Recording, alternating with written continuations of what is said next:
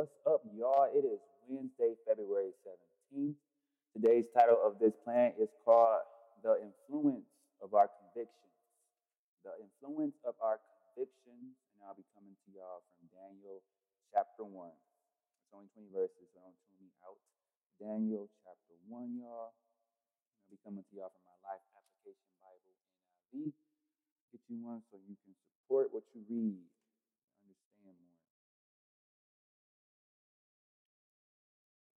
Daniel chapter 1, y'all. Turn there with me. When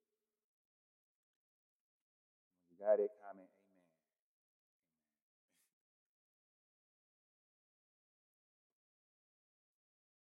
All right, y'all. The subtitle of this chapter is called Daniel's Training in Babylon. Daniel's Training in Babylon. Holy Spirit,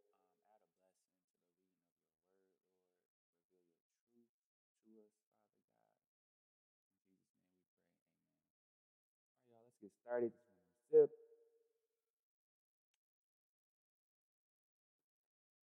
Here we go. Verse 1. It says, In the third year of the reign of Jehoiakim, king of Judah, Nebuchadnezzar, king of Babylon, came to Jerusalem and besieged it. And the Lord delivered Jehoiakim, king of Judah, into his hand, along with some of the articles these he carried off to the temple of his god, little g, in Babylonia, and put in the treasure house of his god.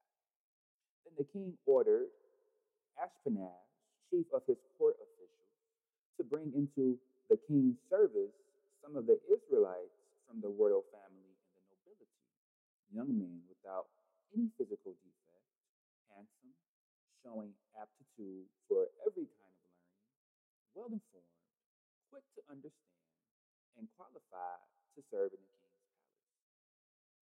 He was to teach them the language and literature of the Babylonians. The king assigned them a daily amount of food and wine from the king's table. They were to be trained for three years, and after that, they were to enter the king's service. Among those who were chosen were some from Judah Daniel, Hananiah, Mishael, and Azariah. the chief official gave them new names. To Daniel, the name Belteshazzar. To Hananiah, Shadrach. To Meshach, Meshach. And to Azariah, and the rest, of Abednego. All right. But Daniel resolved not to defile himself with the royal food and wine. And he asked the chief official for permission not to defile himself this way. Now, God had caused the official to show favor, yes, and compassion to Daniel. But the official told Daniel, I am afraid of my Lord the king, who has assigned your food and drink. Why should he see you looking worse than the other young men your age? The king would then have my head because of you. Daniel then said to the guard, whom the chief official had appointed over Daniel, Hananiah, Mishael, and Azariah, Please test your servants for 10 days. Give us nothing but vegetables to eat and water to drink. Then compare our appearance with that of the young men who eat the royal food, and treat your servants in accordance with what you see. So he agreed to this and tested them for 10 days. At the end of the 10 days, they looked healthier and better nourished than any of the young men who ate the royal food. So the guard took away their choice food and the wine they were to drink and gave them vegetables instead.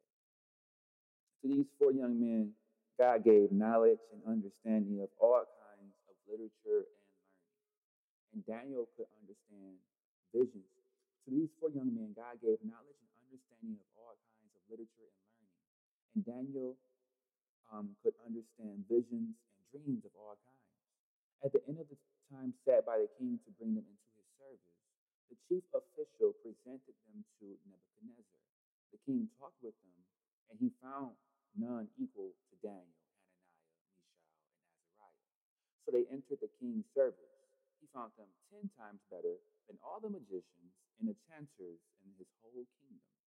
And Daniel remained there until the first year of King Cyrus. All right, y'all. Thank you for tuning in that long. That was Daniel chapter 1. Daniel chapter 1. All right, y'all. Let's dig into some life application. Now, it is a lot, so I'm to pick and choose. Let's do, let's do, um, I'm to do verse 20. Supporting text, verse 20. It says, Nebuchadnezzar put Daniel and his friends on his staff of advisors this staff included many magicians and enchanters.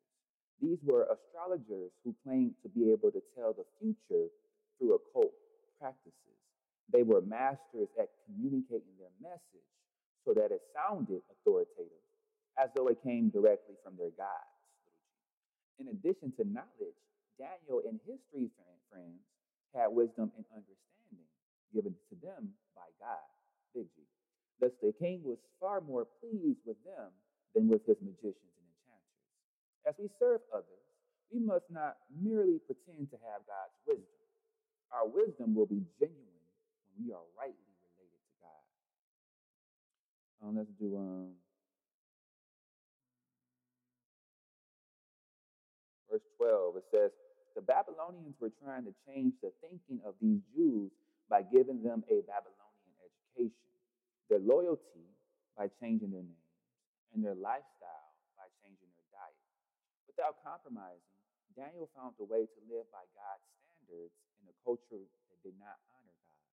Wisely choosing to negotiate rather than to rebel, Daniel suggested an experimental 10 day trial diet of vegetables and water instead of the royal foods and the wine the king offered. Without compromising, Daniel quickly thought of a practical, creative solution that saved his life and the lives of his companions.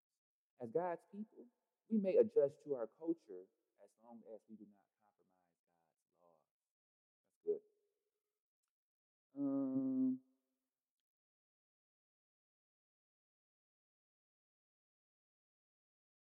verse 8 Daniel resolved not to eat this food, either because the meat was some food forbidden by Jewish law like pork, Leviticus chapter 11, because they were still under the Levi law, or because accepting the king's food and drink was the first step toward depending on his gifts and favor.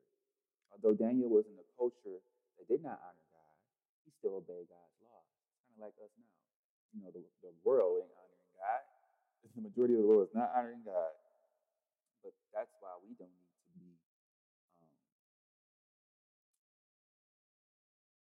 friends with the world as much as we can be because we are children of God. Let's see, let's see. Um, there's a whole bunch, y'all. I implore you to get a Life Application Bible because I can read all that text and be here for a good 30 minutes. All right, y'all, let's do, let's go back. Let's just jump to the devotional. The devotional says, Although our circles of influence vary in size, we all have the power to affect people at home. We have the power to affect people at church or in the world. The fact is, our life is always on display, whether we're aware of it or not. Daniel didn't set out to impress others, but his convictions had an effect on everyone who came in contact with him. From lowly servants to kings of empires, he clung to the truth of the scripture. When he was taken to Babylon's royal court, he made up his defile himself with the king's food because he knew that eating meat offered to idols was forbidden by the Mosaic law.